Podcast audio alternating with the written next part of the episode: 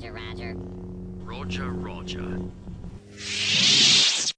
Welcome back, everybody, to another episode of Roger Roger. As always, I'm Derek. This is Charles here, guys. Super excited to get into another episode of Book of Boba. No funny intros this time because, well, it didn't just, it didn't seem right to be celebrating Boba's journey when this episode was so focused on another main character. Called it. you did. You did. I was like, I don't know. Are you sure? And then, of course, like the next day, I'm watching the episode and it's all Mandalorian. I'm like, God damn I didn't it." expect that much, to be fair. I thought he was going to show up in the end to be like, hey guys, you know, not the entire. This was an episode of The Mandalorian. exactly, exactly. And like, I'm not complaining. Let's be real here. No, not at all. I missed him. You know, I haven't. Uh, I've been waiting for season three. A little uh, teaser in there is. A, I mean, it's a whole episode basically. and, Yeah. uh, I enjoyed it quite a bit. I know It it's a long, one, like though. 15 minute chunker. Yeah, yeah. There's a lot to unpack in this one. Um, Speaking, like, of course, literally within the first seconds, they don't even like tease it that much. They show like a shadow of him for a second, but very Yeah. unceremoniously. He's like, "Oh, this is a Mando episode, everybody!" Woo! So it's like, "Oh yeah, we're in this one." You see the Beskar spear hanging from his back, which is another great little uh, flair that we all know from watching The Mandalorian. And it, the setting is interesting. I have to say, this opening sequence, uh, I was thinking, like, man, this is particularly like violent and it's not Yeah. gory, but it's more gory than anything that we've ever seen. You know, it's at a butcher he is a shop. bounty hunter. You know. Yeah, and he literally just like cuts a dude in half. What a, what better setting than a butcher shop? I that he's literally butchering these guys for sure, and the makeup on these guys is great too. You know, you could tell they did this scene big. They got tons They of guys really in good. full prosthetics, yeah. and they're able to emote and act really well, considering they got all that stuff on their face. That and the main guy, you know, he's like, that doesn't even look like me. Got a chuckle out of me. yeah, yeah, it's funny. Your classic like mob scene tough guy act. You know, good stuff. I Yeah, and we uh, we get to see the dark saber in action yet again. Oh yeah, you know, I First a forgot that he had the dark saber. so Mm, when he took it out, I was that, like, yeah. "Ooh, this is spicy." I'd be reaching for that weapon too over the Beskar spear. Let's be Well, real. Well, maybe not. He's good with the spear. He is not good with the saber, as we see. He Yeah. sliced himself pretty good. This was something I learned about the dark saber in this episode. Did we know beforehand that it can like if you try and fight it, it weighs heavily on you? Like it's you know, I'm not sure. I I haven't mean, heard I know that before. there's appearances in Rebels of the dark saber. It was in the Clone Wars a little bit, uh, which Yeah. they just used it as a lightsaber, you know, because But it we is- never see anybody but a I think a Jedi has it for a minute, and um, like Bo-Katan has it. I don't think anybody besides a Mandalorian or a Jedi would wield it. Well, and I think it was wielded by a character in Rebels for a short period, but I have not seen Rebels, so I don't really know for sure. But um, yeah, we get some like dark saber lore here, which was all news to me. It was kind of fascinating.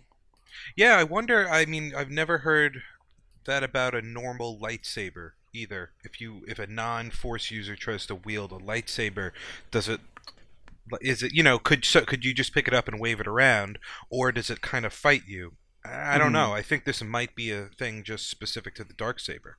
Yeah, I, I, it definitely is. There's some mysticism around it that um, makes it a unique weapon, and you can see it as the fight goes on very quickly, weigh heavily on him. And you could call that, I guess, a metaphor for his own identity crisis that he's going on, uh, separate from Boba's of where his allegiance lies. And we'll get more into that Right. as he returns to his to his sect, you know, the all two of them. But in the, we can't cut this short where he literally is like skewering people, cutting them in half, like Hey, I mean, if you have a lightsaber, it you gotta go for it. They show it all, well lit, like brutal violence, and I was like, "This is the closest thing we've gotten to R-rated Star Wars ever," and I, I'm yeah, a fan. it's up there. Yeah, true. like the bodies are smoking while they're being Mm-hmm. stabbed. It's like it's pretty wild, and uh, He does let a bunch of guys go though. He's like, hey, he if you does, yeah, you know, just leave, bro. and it's I I Walking around love- with a head too.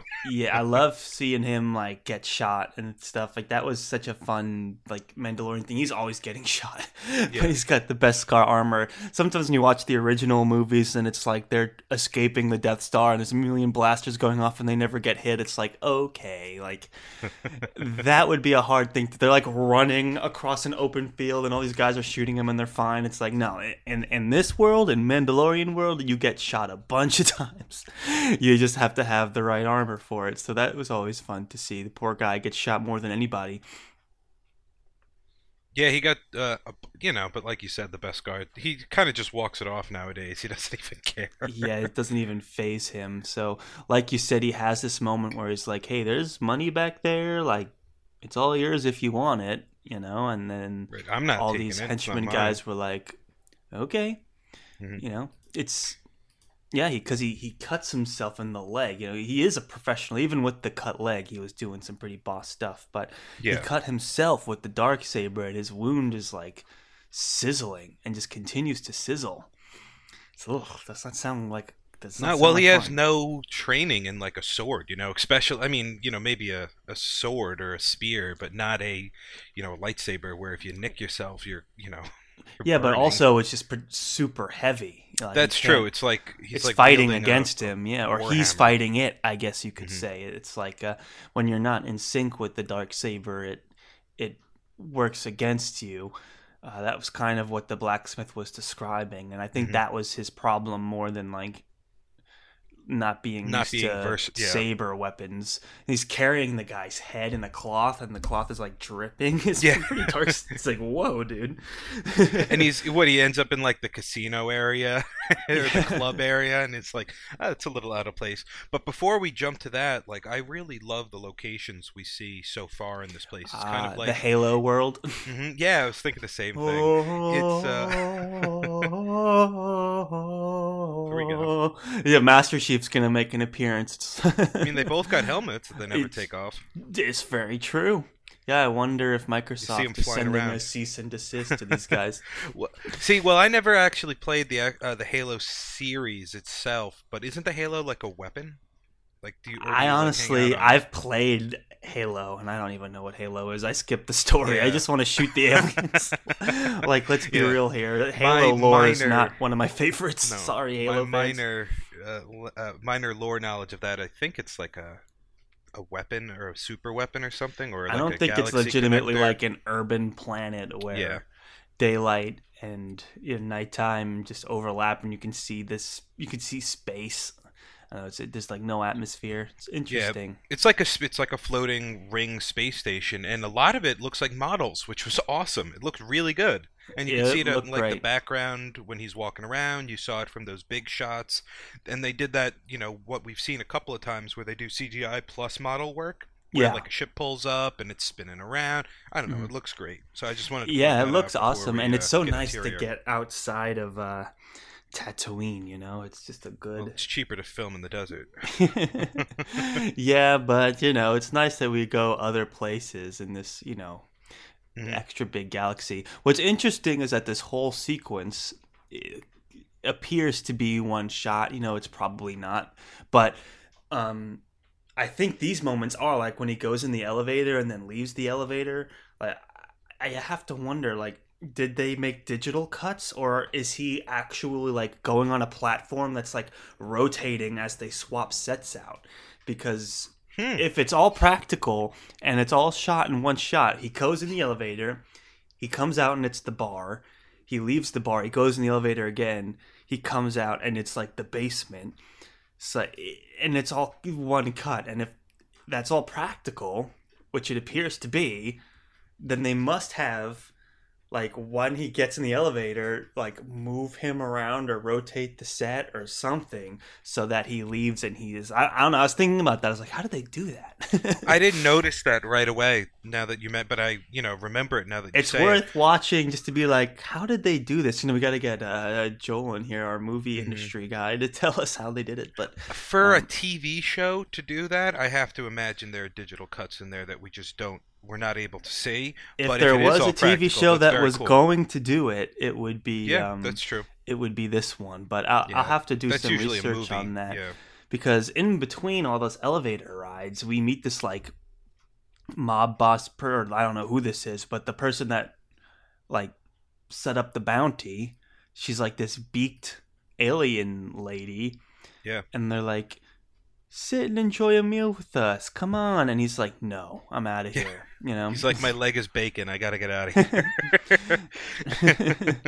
I know he he's but he's no BS, you know, very very much like our friend Boba, where he's gotta just run where he's going, get the information he needs, keep moving. He's not one Mhm. for all these like all this wordplay and scheming and he knows when he's out and he's done, you know, they like try to get him in with another job and he's like, nah, no thanks.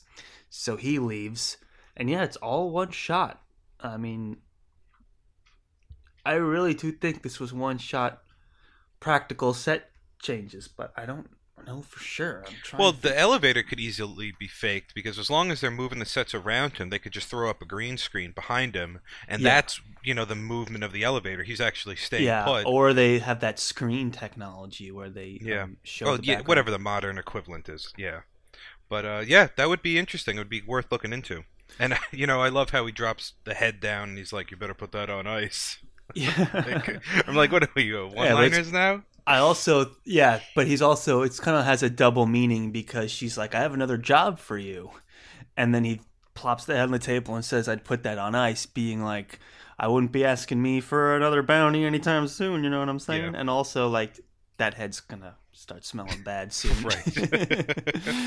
yeah, it's also nice how like again, our main actor here, such an incredible job as Mando, and you see him like hiding the pain versus like allowing to feel the pain when he's alone, you know, on his Yeah, leg.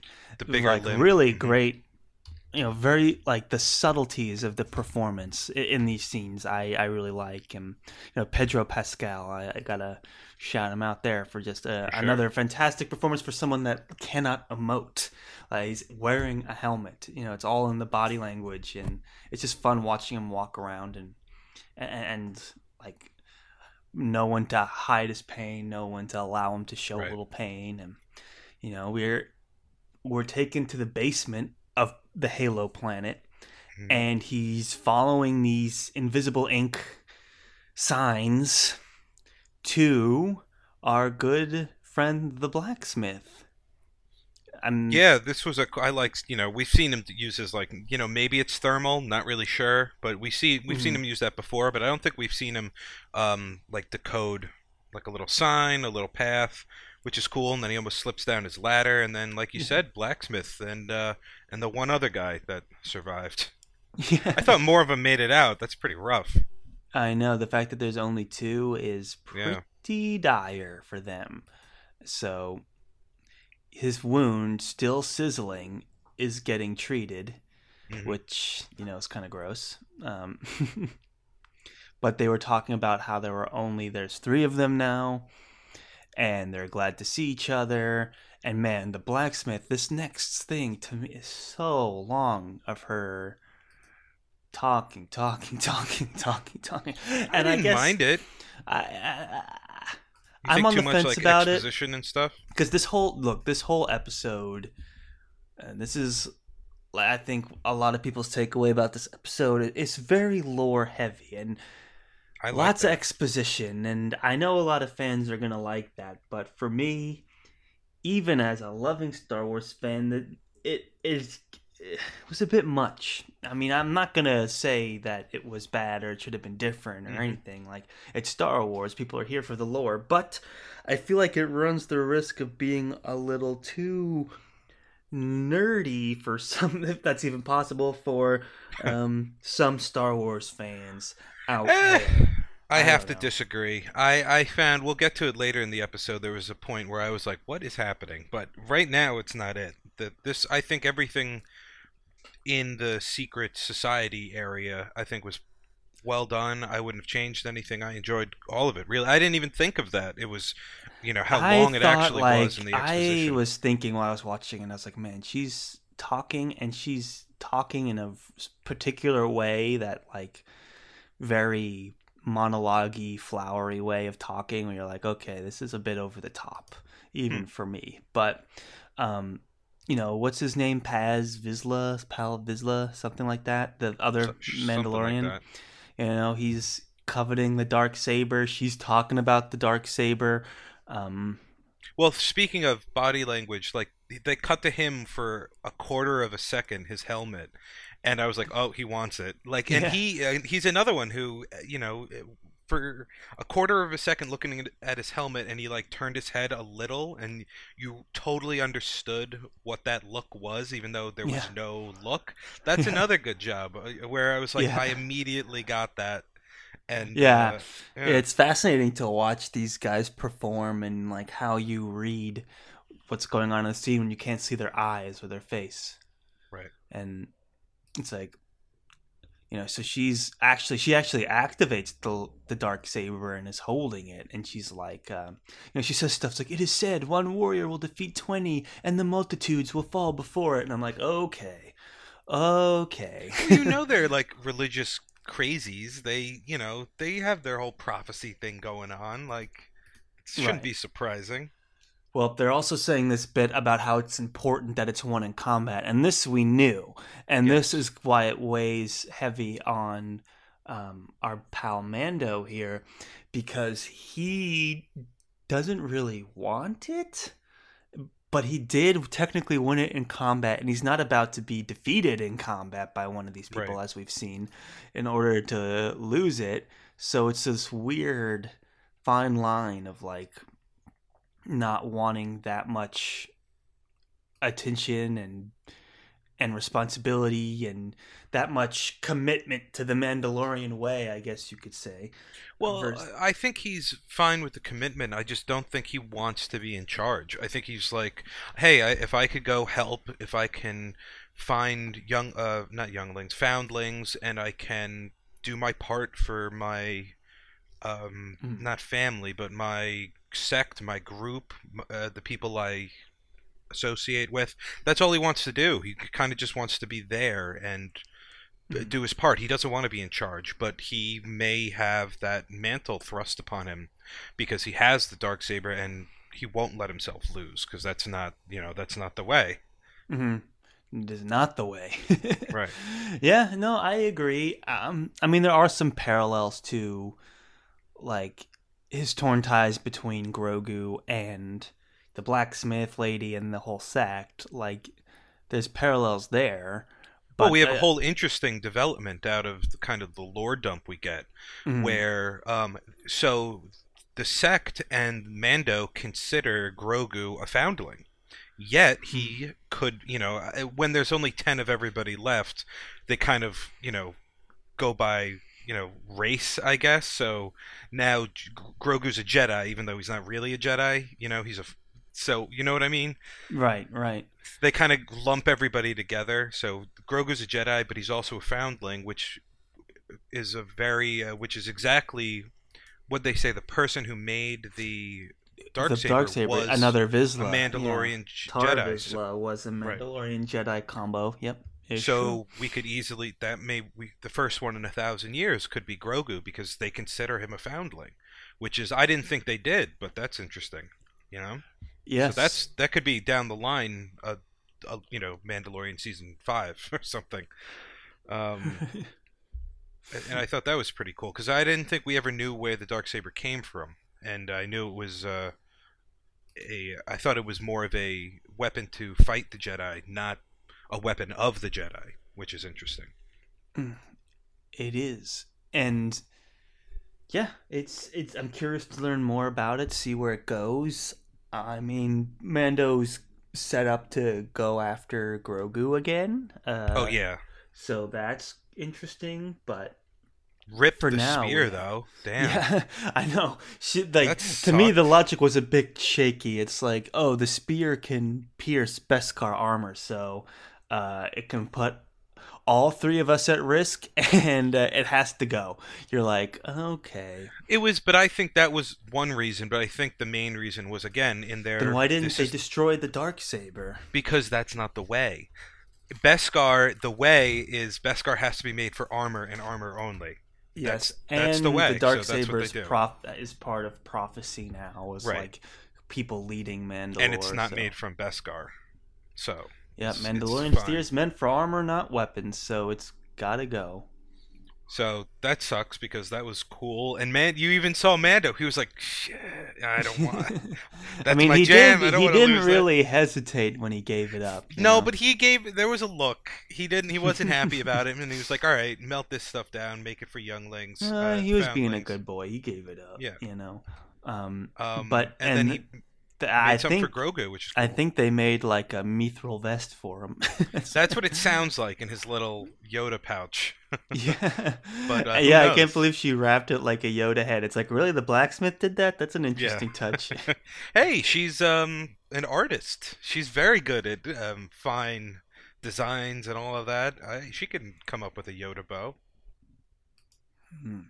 And what's also interesting in these moments is when she's forging the uh, Grogu mithril, uh, she's talking about Bo Katan and Right. how, yeah, she was born of a noble house, but she lost sight of the way. She was given the dark saber. She didn't win it, and um, you know, I'm not going to say it's her fault, but you know, she didn't follow the way, and now we're all doomed. So you tell me, it was kind of her. See, now I'm trying to remember how I thought she did win it, or did because this is a Clone Wars episode. This is a, an arc in the Clone Wars. I feel like there was that one crazy Death Watch guy, the blonde guy, who had it. I feel like maybe Obi Wan got it from him and then gave it to Bo-Katan, but I'm not sure. This is like a Um, this might be a rewatch. According to her, she said uh, Bo Katan is a cautionary tale because actually Mando and Bo Katan met in the yeah, um, in the series, right? She once laid claim to rule Mandalore. Okay, we knew that, based purely on blood and the sword you now possess. Hmm. But it was gifted Yeah, to bel- her and not won by Creed. That's what the blacksmith claims. She says it was gifted and not won. Her exact words. Whether she's right or not could be up for debate. But if we're going to assume that she's right, or if she's lying, that like that's a very interesting lie. You know, why would she not want Bo Katan to uh, um, be in charge? sh- she was against the Death Watch at one point, and um, Yeah, but these guys aren't there? Death Watch. No, they're not. They're closer to Death Watch than is is Bo-Katan just uh Satine's sister, Obi Wan's flame? Yes, yes, Yeah. So they yeah. So she was kind of in line to be the ruler. Yes, That's definitely true. yes. But yeah, they question basically, but because she didn't get the best Beskar, I'm the the the dark saber uh, out of combat, that was just another symptom of straying from the path and being crushed by the Empire. So, in the night of a thousand tears, that sounds pretty rough. Well, we hear it mentioned a couple of times, but we actually get to see it now. Yeah, very. Ter- uh, reminded me of Terminator, like the Yeah. apocalypse scenes in Terminator, where all those robots marching around shooting people. All those robots that we recognize from um, Rogue One, Yeah, you're and right. the probe the, uh, droids from uh, mhm. Empire. Beady beady. Mm-hmm. Beady beady. Only those that walked the way escaped the curse. Okay. Interesting. Um, yeah, I mean that's they were uh, this sect of Mandalorians were on the moon somewhere hanging out, and they got away pretty much. Death Watch and the rest of the Mandalorians got basically nuked, pretty rough, and uh, there are only a couple left. just kind of like the Jedi. They, uh, and then we hear, uh, you know, we uh, well, we'll get to that in a bit. But so after uh, the exposition dump, a little lore, Mhm, we mhm. have uh, Blue Guy trying to take back the dark saber, which he claims his ancestor made, which sounds sketch. Well, but- they have the same last name, Vizsla. They are related. Uh, that is canon. So that's he's It's like claiming a almost. years though. He's yeah, yeah, he's a billion times removed, I'm sure, but he is claiming birthright, um, and is willing to, you know, he respects the creed. He's willing to fight for it, and uh, that's where it takes off. Then they have this little. They take off their um, jetpacks and they fight over empty space. I'm like, okay, Yeah. geez, that's a bit hardcore. Well, you know, there's no like stinger missiles. There's no flamethrowers. yeah, I'm like cool with no weapons, fight, yeah. but it's like, well, you're gonna trip and fall, and then that's it. Well, if you trip and fall, then you're not good enough to wield the dark saber. So in the beginning of the fight, we have you know Mando struggling. He eventually loses it, and I was thinking, just you should have dropped the dark saber to start. Let him try to pick it up, and he's gonna, you know, basically whoever was wielding the dark saber was gonna lose the fight because neither of them know how to use it. So that was his downfall was being greedy and grabbing it, and then he got you know knifed in the kneecap or something. yeah, if he had just not taken the dark saber and He would've won. weapon, right? right. Because we did the this was all foreshadowed in the training sequence between uh between um Mando and uh the blacksmith, Blacksmith, here where she's like, you know, you're not paying attention, you're fighting against the blade.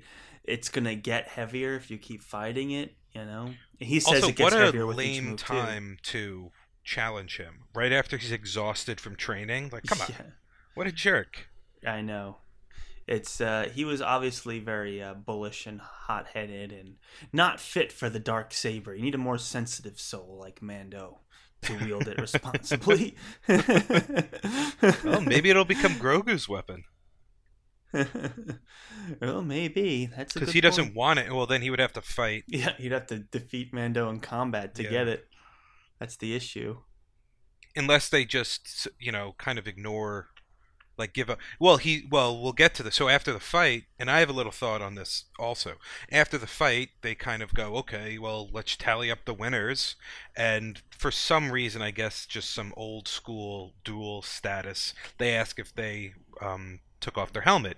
And we find out uh, everybody finds out mando did and he's like well now you're not a mandalorian. That stinks. And he's obviously upset because it's his whole life.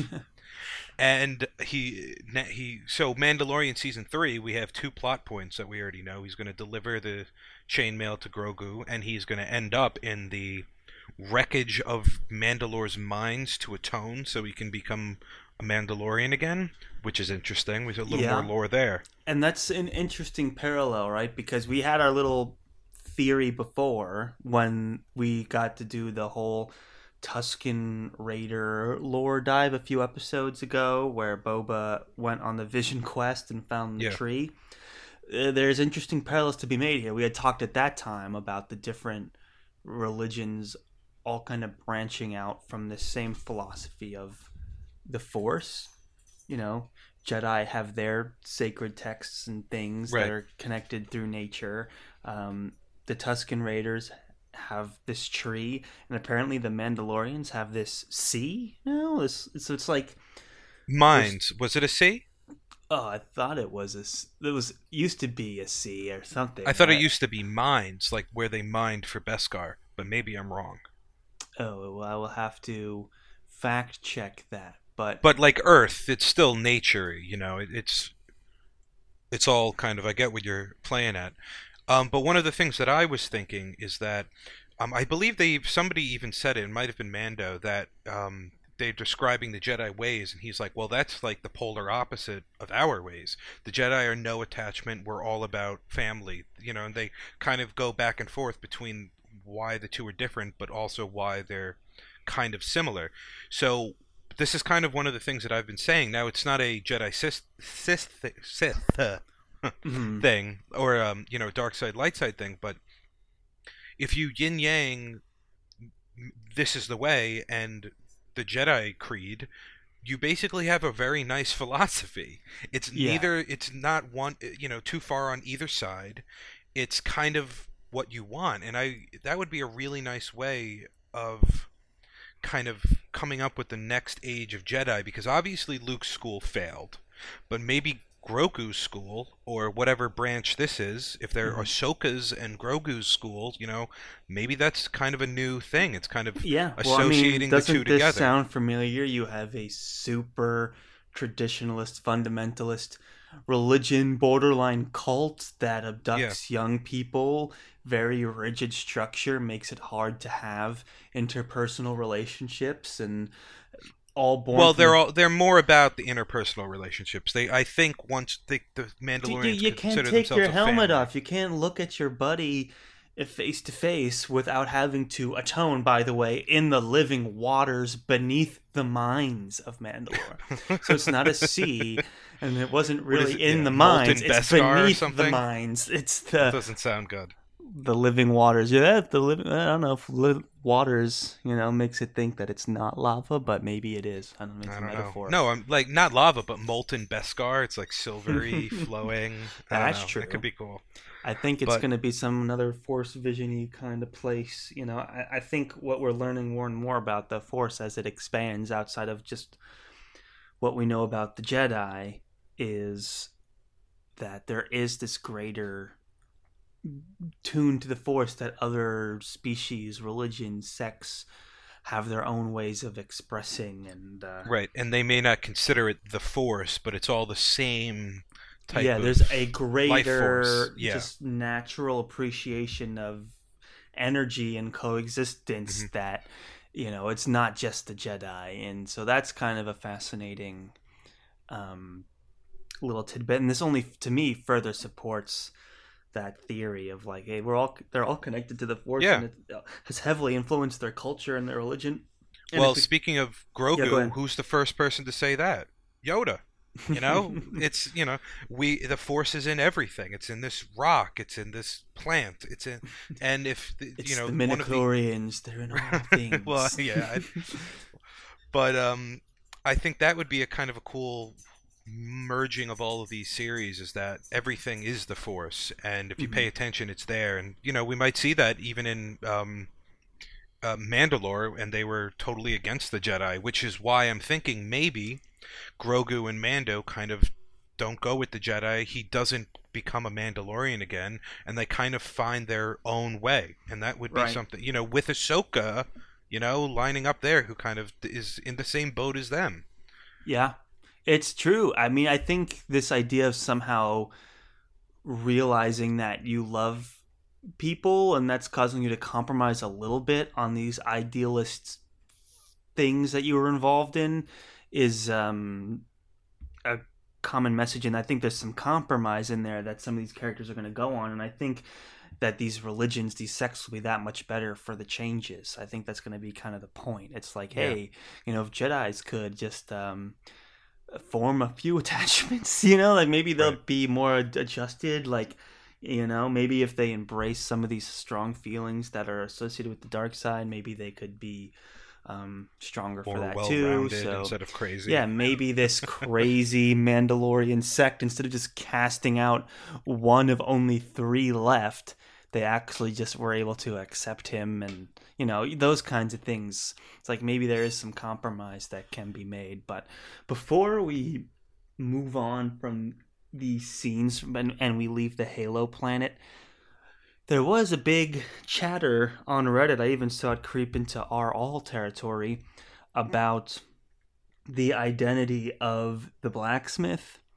Um, it was a post like, "Who do you think she is?" And I don't know. Just thought it might be fun to mention because we did chat about it privately. Well, Yeah, with, our- with Jacob and in our little uh, show Discord, but I just don't think she's anybody. Some people think the fact that she has horns is a clue that she has bad No. intent or stuff like this, but reading way too much into it. I'm, I agree with you. She is she's nobody because this as far we don't know how far back this sect of Mandalorians um, doesn't take off their helmet. So she would have to if she was somebody of note that came up with this, you know, to hide her identity. She would have to be like a founder of this ideology, this sect. Which one it doesn't really make sense, and two, we don't really know any other Mandalorians.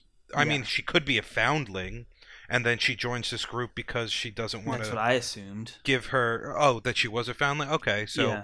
she's a foundling that has been hiding her face the entire time, so we wouldn't know who she is anyway. So th- I don't think there's a logical like surprise. You know what I mean? No, I, I think there's a lot of knowledge and privilege that comes from being the blacksmith in this culture, um, where everything is around armor. If you're the armorer, I think that makes you.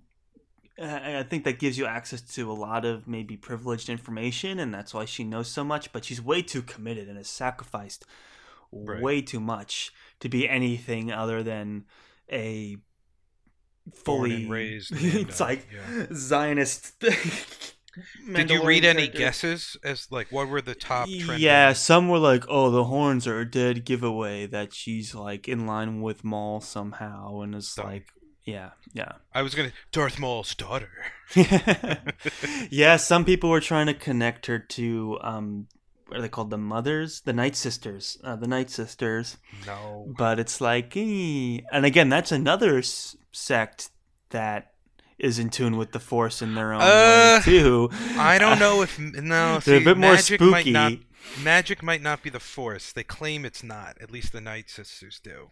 So, but again, that could just be an interpretation of using the same type of power. We don't know, but Right. But we are Um, team. She is the blacksmith, and that's kind of the start and end to her. yeah, And uh, I don't think there's going to be any reveal that she had any kind of malicious intent or that she's been lying or anything like that. I No, 'cause do everything she says is true so far. Pretty firm in her stance, and that might cause her to, you know, push our buddy the Mandalorian one way or the other. But um, I don't think she's actually evil. I just think she's like.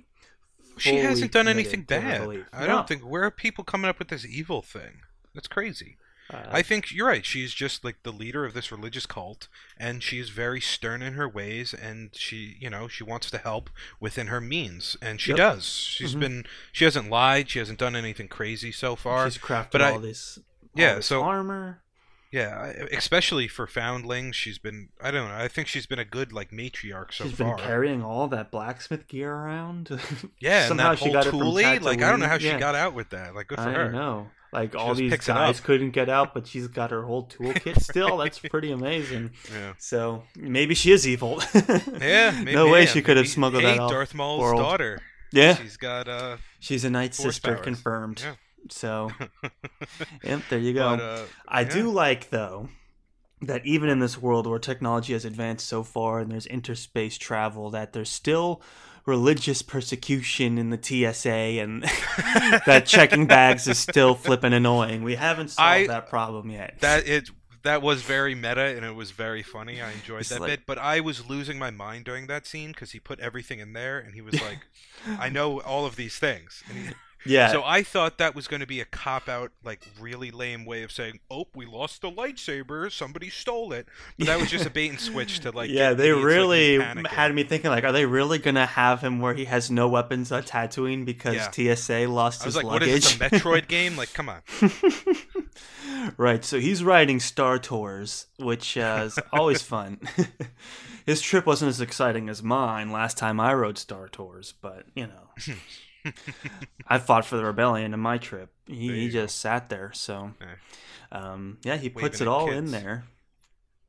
Good for them for not losing it. I thought I was half convinced that all his weapons were going to be missing. I was a hun- I thought just the dark saber was going to be missing. I'm like all of this, and you pull this nonsense, but they didn't. It was it was just Yep. a bait and switch. Yep. So he, you know, encounters this Greedo looking kid, and that makes him Yep. just miss um, Grogu, blah, blah, blah. Now he's in Tatooine. He's got the luggage. Everything's there. All It's funny that dory. he's also taking public transport. yeah. like well, that's why he's like, man, I got to get my own ship. It's just it's just a funny look. He's like Yeah. sitting there in full armor with a jetpack and weapons, and he's just like, "Damn it!" oh, and then I just wanted to mention. So this is a, another scene that I really like. Before we move past it, this is um another example of meshing CGI and practical effects. When the ship pulls up on the Halo, you totally can see it's a model, and then Nice. the ship is CGI, and it looks so cool. It's it's it's like really beautiful, which is something I really like to see. Yeah, It I thought they really nailed so the well. aesthetic of the Halo planet. I wouldn't mind seeing more of that. Yeah. What we're cut to now is our mechanic on Tatooine. I'm forgetting her name, but she's trying to shoot womp rats. Which oh yeah, she gets taken down. She's about to get that eaten. scene was kind of silly looking to me, where she's like "Ah," on the floor, like Yeah. Jaws style, for a little bit too long. And That scene should have been half as long as it was, if you ask me. But I'll give you that. but she's doing like that party trick where she's like pretending to be in an elevator or Yeah. something or the stairs and you're like okay it's actually kind of lame like you just showed me this beautiful halo planet now you have this woman pretending to be Yeah, I like don't walk even down know the what I'm stairs behind the couch. yeah exactly i don't know what they're ex- like i don't know it's it's weird So, it- what did you think was under the the curtain before they pulled it off, and it was a Naboo starfighter? I Did you have any honestly, i thought it was a pod racer like, That's what I sure. thought. I thought those were twin pod race engines, and he was going to be driving around in like a retrofitted starfighter out of a pod racer, and I was like, "That's actually really." I was like, can a pod racer like fly and go Yeah. into space? Like that's what I thought we were looking at.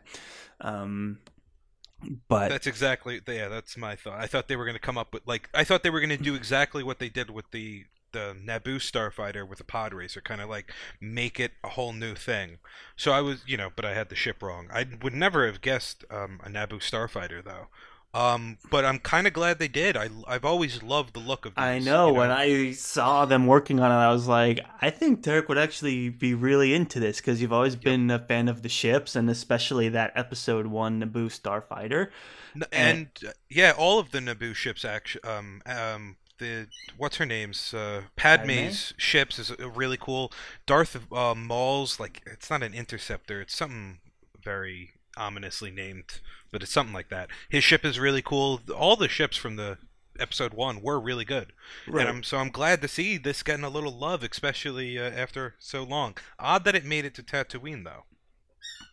Uh, yeah, I wonder whose it was. You have to wonder if it was ridden by Padme or Sheev or Anakin or someone. Obi Could have Wan. been just a, a pilot going AWOL during the invasion of Naboo. You know, he's like, bye. Or it could have been smuggled here from somewhere else, you know, Mhm. could have never actually been deserted here.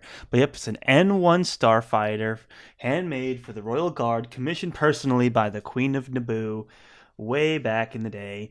Handmade is also bold. I like how she was going full car salesman here. Yeah. And she was like, these parts are handmade. I'm like, no, nothing's handmade. Yeah. You're so full of it.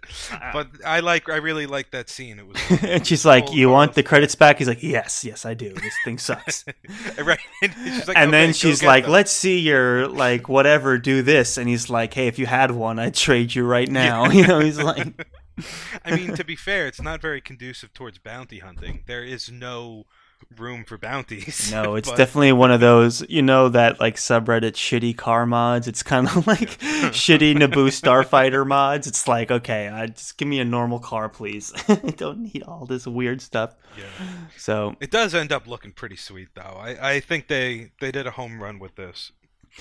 Yeah, and I, I was like, okay, this whole 15 minute sequence is just so they could geek out about Star Wars ships. You know, she's talking about all the parts and the history, and they're replacing these parts and that parts and testing this and that. They were really diving into the the like talking shop about Right. these ships and I was like, okay, I mean that there's an audience for that for sure. Is there, though, people that know what the different parts of the ships are called? or people that just Like- want to know more and like Yeah, like the ships and just want to see two people geek out over a ship you know it's But that It's- would be, you know, I said this was my lore dump that could have been cut back a little. I think so, going so far into the terminology of everything is a little bit much, and it was also done in a very odd way. Like there was one scene where he's like, "Yo, check this out," and Mando's like, "Oh, wizard," like what Shit, that was happening? really bizarre. I was like, that's know, so but- lame. But a lot, I think a lot of the dialogue was a little cheesy here, and it could have been cut back. But you know what? Whatever. I, it it really didn't take away from the episode. yeah, I think between all of this and then the exposition dump from Blacksmith, I was like, okay, like this episode could have reeled it in a little bit. Like, I'm all for giving these guys the creative freedom to write whatever they want. And it's been working really well in their favor this whole time. I, I just see the the Star Wars nerds in them getting a little bit too loose of a leash, too long of a leash in this episode. I have to disagree about That's the fair. armorer's part. I don't think there was anything too long in that. Didn't didn't bore me. I didn't even it didn't even register that it was going on for as long as it did. It That's was just kind of cheesy. Yeah. It's like, and then they did this for Mandalore for thousands of years. It's the But they're che- they're a bunch of cheesy weirdos. That's their whole thing. Hey, I'm, you know, I, I, I'm not like I It's just the recognize I'm a way- you know, minority here. Weirdos are gonna I do get that. it. Like I, uh, I, I understand that my opinion is not the popular one, and that's okay. No, that's fair. Um, that's fair. I, you know, I think if any show was gonna geek out and nerd out, it would be Star Wars, and I did want to know more about this Mandalorian sect and their history, and I got that. Right. So it's not really a complaint, as much as it is like they're really letting their nerd flags fly more in this episode For than sure. any episode of The Mandalorian or Boba Fett to date. You know, Absolutely. Although, and we get a little um, character development with Mando. He doesn't hate droids as much as he used to, which is interesting. yeah, yep. He used to be very adamantly anti-droid, but uh, and it's funny when the droids kind of keep their distance around him. Yeah. he almost makes friends with the new droid, the little weird one with the. It's not a pit droid. It's kind of like a just a, a there oh, droid. if you've played um, Jedi Fallen Order, you'd know it's a BD droid, oh, and BD one is like your Navi, you know, uh, from Gotcha. to quote Zelda. He's the although he's not like go here, go there. He's but he like he's your map. He can do stuff to help you walk platform around, around. you? Yeah, he stays on your shoulder the whole time, and he can, can, like he can like give you health packets, and he's if you want to see the map of where you are, he projects it. Holographs it. Yeah, Yeah, I could see that. mhm. Being So- cool. Um, he can do the thing where he just probes into the doors to open them magically. You know, he, he he's your companion throughout the whole game. So it was cool to see one of those, and you know.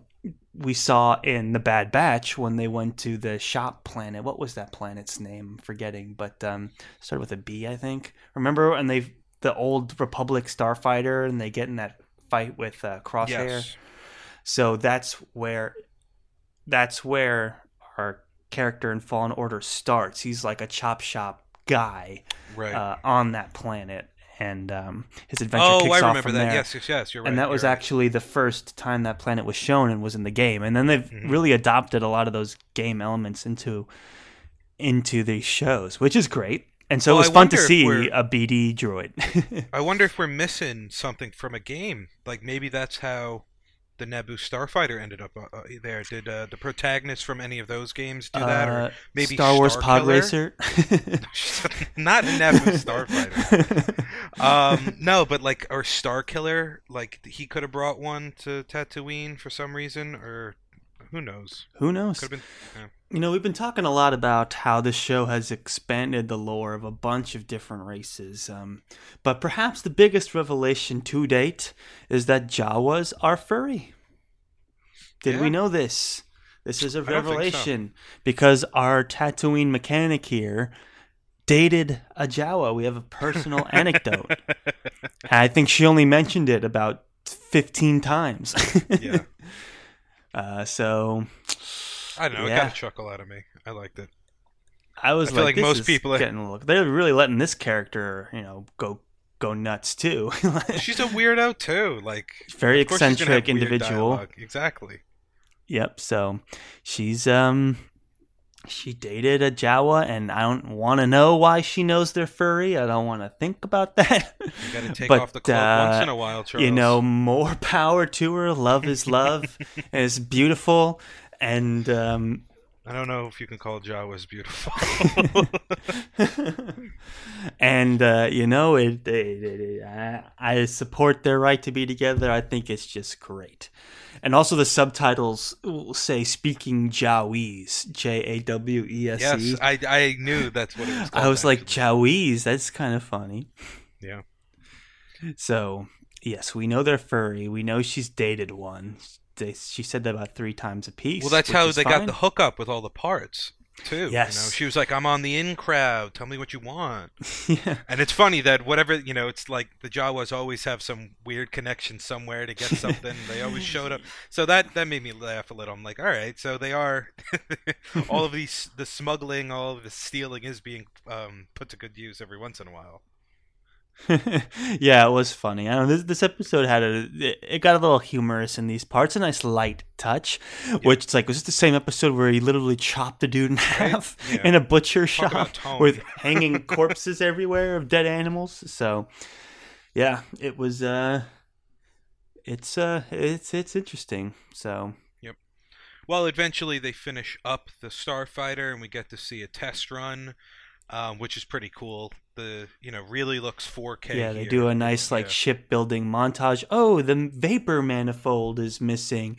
Oh, you want to strangle the thrust capacitor. You want to do this. You want to do that. I fabricated your input thingy. You're gonna double your output coefficient. It's like okay, sure we are. Um, and, bel- and I'll blow the shaft of my this and that. And it's like that's why I'm reinforcing this. And you're like, okay, guys, like Yeah. Someone was nerding out a little too hard in the writers' room, but that's okay. Right, and one thing I do have to say about Star Wars that kind of nags me a little bit is that everybody knows how to fix a ship. Yeah. Like everybody knows everything about. I mean, ships. she is a, a chop no, shop no, okay, mechanic. but Mando, and- spec- like, come on, like Boba now knows everything about ships. Mando, I get Han Solo and Chewie. That's kind of their jam. But like, these guys were raised on ships. Boba had the Slave One. He had the whatever Seacrest, whatever the Seacrest, the Ryan, the Ryan Seacrest. Seacrest, the American Idol ship. But I'm, but every main character, like, I think Ahsoka fixes ships too now. I mean, it's like a, it's a Rey was able to Right. divert the whatever in the Millennium Falcon. Yeah, I, I agree. I agree. Everybody, like these, like think about how if you Look, had it's to a science car, fiction show with almost But no still, science. If you had to fix a car, that's a good point. It's if a you fantasy had to fix a show. car, you would you would be done. yeah, it's like I, I Now, drive this a is car every day, but it's This like is a rocket that goes through dimensions, and everybody's just like, "Oh yeah, you tweak it with a you know goose hammer, and you're good to go." I'm like, all right, all right, I just diverted the power, and now we can go into hyperspace. right. So that is a little silly, but I've always thought that. And It's they, like where'd know, they get a to their cryogenic density booster combustor and Oh, that's my favorite. You gotta have one of those. That actually keeps the the your soda cold in the cup holder. Now, so they stole from the Pikes. Huh? That's interesting. yeah, well, they're still around, I guess. And then she's like, "Oh, the Pikes do not mess around. Exposition, exposition, exposition. Yeah, Everyone's afraid of them. Law enforcement won't go near them." It's like, cool. Anyway, right. We know that from the last four episodes. yeah, it's like I guess you, okay. it's like let's not forget the plot for a second here. Well, yeah, you got to remind every. Plus, Mando didn't know, so I'll give him that. But so we see uh, the cool, you know, him opening up the engines, tearing through. We see a little uh, homage to uh, the Naboo race, yes, they go through that like channel. Death What's the name? Canyon. Yeah, yeah, the canyon. Yeah, exactly.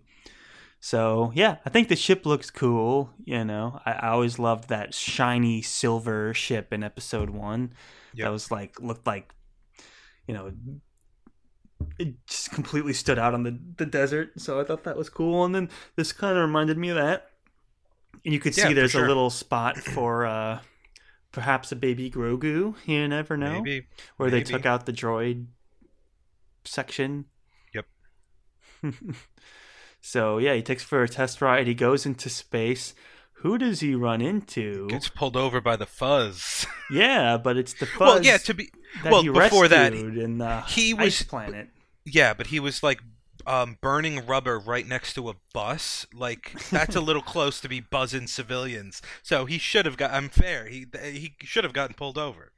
I'm fine with that. So Yeah. yeah. he meets the a couple of uh, or maybe just one of the guys from the ice planet, right? Yeah, one of them was the guy that he saved uh, back in the day. He's actually also a star in a TV show called Kim's Convenience. He is Kim, Mr. Cool. Kim. And he's a Oh. huge Star Wars fan in real life.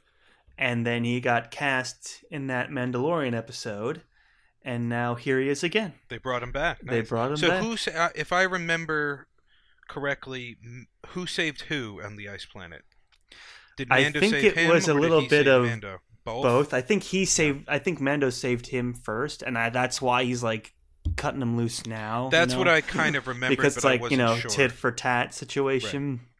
He's like, Yeah, "Hey, he's were like you on that ice planet a little while back?" He's like, "I don't know. It could have been anybody." I don't know what you're talking about.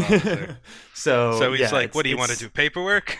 Just let and you know, go." also, you know who else was in Kim's Convenience is the guy who is uh, the lead Grogu. in uh, Shang Chi. Yeah, Grogu, Shang Chi, and uh, the Ten Rings. The main guy in that oh, cool. was a main cast member in that show as well. nice. So he was he played Mr. Kim's son.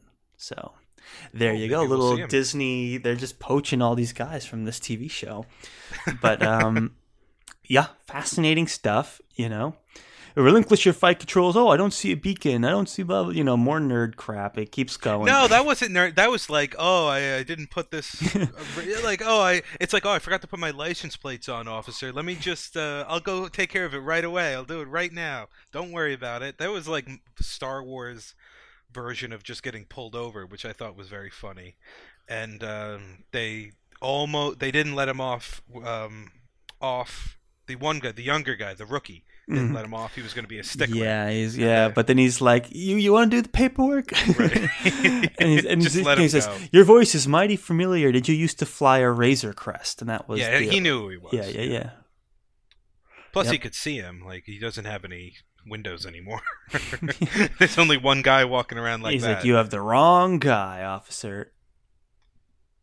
and then he peels out in his. Uh, so uh, he was talking about how that ship, like, appeared on some incident involving the Empire. Like, oh, that ship came up on a scan somewhere else, and well, it might have been on the jailbreak because remember when uh, they team up with Bill Burr?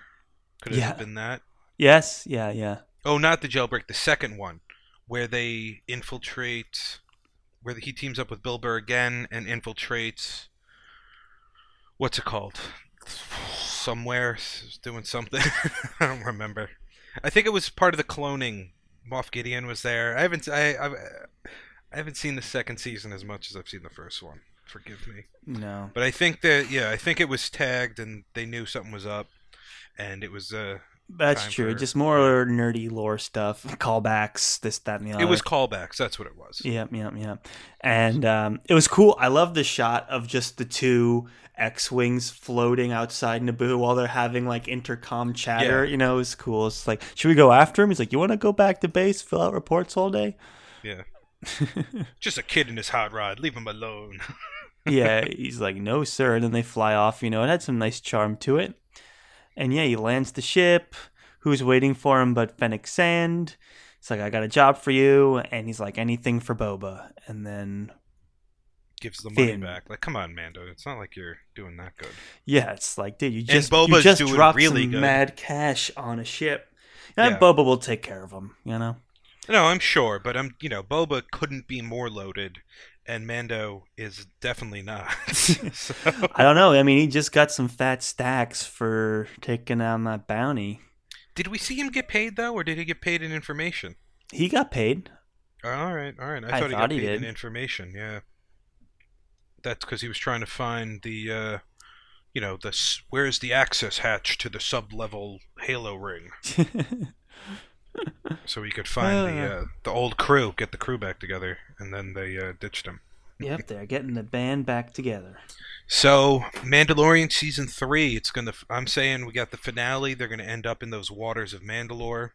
Early in the season, he is going to give Grogu his armor, and I don't know. Well, I guess we got to see Luke again. And Luke says, yeah, he needs more um, in real life training, some Yeah, IRL. but stuff, first, you know. Boba's got to pay a visit to a little friend first. Are we going to get more Mando in the next episode? The episode has aired at the time No, of this no, no, no. recording, but I don't. We haven't watched it. At least I haven't.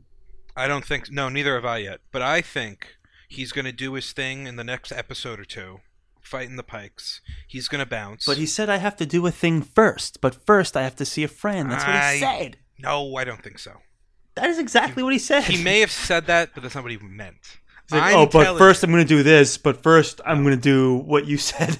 no, he's. This is what's gonna happen. He is going to to try and the leave, and then the pikes. mess Mm, I don't up. even It's think like, he's gonna try to leave. Where are you going with our thrust capacitor, scum? The Jawas found ratted it, you yeah. out. That say they might. No, I think he's going to do his thing with the What do you Pikes for two episodes. Um, leave to go to Grogu. We're gonna cut back. The last episode is going to be, you know, Boba wrapping up on Tatooine, and then the first episode of Mandalorian is going to pick up with him leaving Tatooine to go see Grogu, and then he's going to run into something, and we'll see Grogu like on episode two or three, and then the end of the season, they're going to go to the waters of Mandalore, and he's going to be like, you know what? I don't want to take the Creed again because these guys are idiots. And then Grogu's going to be like making weird faces. Grogu he's gonna be there, you know, eating macaroons. right. Oh, I said I I thought it would be funny if what he he spends, you know, who knows how much a chainmail Beskar suit is worth, even if it's small, but it's got to be a lot. oh yeah, And, like me um, thrill. right, pretty never gonna much. stop saying that. So he, uh, I was, I was like, uh, when the armorer goes, "What should I forge?" He's like, "Oh, forge me a another stupid little stick shift ball." Beskar. Yeah. it's the most expensive stick shift ornament in the galaxy." I bet he still has it, doesn't he? he could. I feel He's like he gotta have still it have to it. Grogu, right? Yeah. Oh, did he? Oh, he did. He did. I think he did. Yeah, you're right. You're right. Grogu has And then it. yeah, that's my guess. So why would he make But another don't one? Well, because it's made out of Beskar, it's symbolic. Mm, that's true. But that's true. yeah, I don't. Okay, but I don't think any of that's going to happen. But my real prediction was, I think, pretty spot on. I bet that's what we'll Yeah, see. Okay. Yeah, I'm. I have no idea where this is going. Honestly, like I feel like this whole show. What's interesting about the show is that it's not very plot driven. It's not even. I don't even know if I'd call it episodic. Like the way the plot unfolds is kind of like What Boba or Mando? Boba, like this show, Yeah. e- including the Mando episode. It's just kind of all happening, and like there is this, prem- like this larger plot moving with some sort of like mob war stuff, but it's not happening. The season's Yeah. almost over. Uh, And I'm not complaining. I've en- I'm enjoying what we've watched. It's just kind of fascinating how this show treats its overarching plot. It it, Right. it makes you wonder where it's really going to go because it's it's hard to it's hard to figure out really what the main conflict here is at this point. It's the Pikes, I suppose. I think it's you know it's more of a this is what happened with Boba Fett, Yeah. and take it as you will. You know, Mhm. it's not it's not really a story. It's not a it's not about well, it's a story. That's what it is. It's not like a a antagonist driven drama, or it's not Right. a adventure show. It's like this is the story. It's the book of Boba. It's a, literally a story. This is it. You know, this is what it is. So you know, it's different. It's kind of it's something we really haven't seen. Right. You know, we you you usually get episodes, um, We episodic usually get tales. episodic tales. Yeah. Yeah. But so it's different. I'm I'm very This is fascinated just a by it. Yeah, I'm and I'm withholding any kind of real judgment until it ends, but I'm on board. You know, it's like uh, we don't usually get this kind of storytelling in in in these Star Wars shows. You know, Uh, so it's kind of a cross between Mandalorian and then like a mm, like a mini series. It's where it's like it's kind of episodic. It's kind of a mini series. Uh, we're learning about um, the Tusken Raiders. Okay, forget about them. Um, a furry. Okay, forget about them. Uh, here's the Mandalorian. Okay, forget about him. It's like let's you know, it's we're just getting a bunch of different spices in the in the mix here. The spice, the spice melange. Uh, nothing will beat that. Okay, well, that's it, guys. Chapter five. Now it's time to go watch chapter six. Uh, Oh, yeah. Out now. You know, we just always one Theater of these days we'll you. catch up. Yeah. Uh, but um, overall, loved seeing Mando back. Like, man, he stands on his own. That character. You think they wear Yeah. pretty much the same armor? Like, it's so funny how before the show aired and there was promo for the Mandalorian, you're like, oh, it's a Boba Fett guy. It was more about, about Boba Fett's. Yeah. But now it's like it's about wow, those Boba Fett's. it's where Boba Fett's live. it's, it's some red letter media. Um, but uh, Very cool. and that was like yeah, very cool. That was like a year before the show where they just announced Yeah. it. It's a Boba Fett show. It takes place where Boba Fett's live. so it's, and now the Mando is just so iconic and Yeah. so much his own character that he, he kind of steals the show. Com- like he totally eclipses Boba in these he does if you ask for me. sure. He's. I think he's a. You know, I I love um Boba Fett. Boba's betrayal and all that. But Mando, you know, seeing Mando, you're like, nice. Yeah, more that, Mando. That's that is iconic stuff. So felt good to see Mando back in action, and I love the R-rated or PG heavy PG-13 rated action stuff. Wouldn't mind seeing some more of that. Could do a little less of the shop talk, but I won't be knocking it. You know, I there's an that audience yeah, for it. no. I, I think that was just this episode. There's something Like I don't know what's going on specifically with like who's directing what or who's get their hands on something. It's this is an odd series, um, it's, but it's, interesting, it's yeah. but overall it's working very well. And yeah, we'll see where it goes. You know, U- until then, guys, I I, th- I think we've said it all. Eagerly Yeah. awaiting to watch chapter six. And how many episodes did we say there was going to be of this show? Four. but how many are there actually? I think I think we ended up on eight, but don't quote me on. God, one of these days we'll get it right. Don't quote me on that. I feel like somebody could have said nine or ten, but I feel like it's eight. Uh, yeah, I don't know for sure. Um, will consist What of seven episodes. Oh, Okay, that stinks. so we've got two more, two more, and one of them right. airs today. We're a week away from the end times. Finale. We're on the finale, basically. Everybody else is. Yeah. Well, this will be fascinating stuff. We'll see where it goes. We will Yeah, see and where uh, it goes. check us out next time when we talk about it. Yeah, that's right, right here on the Roger Roger. Roger, Roger. Roger, Roger. See you guys later.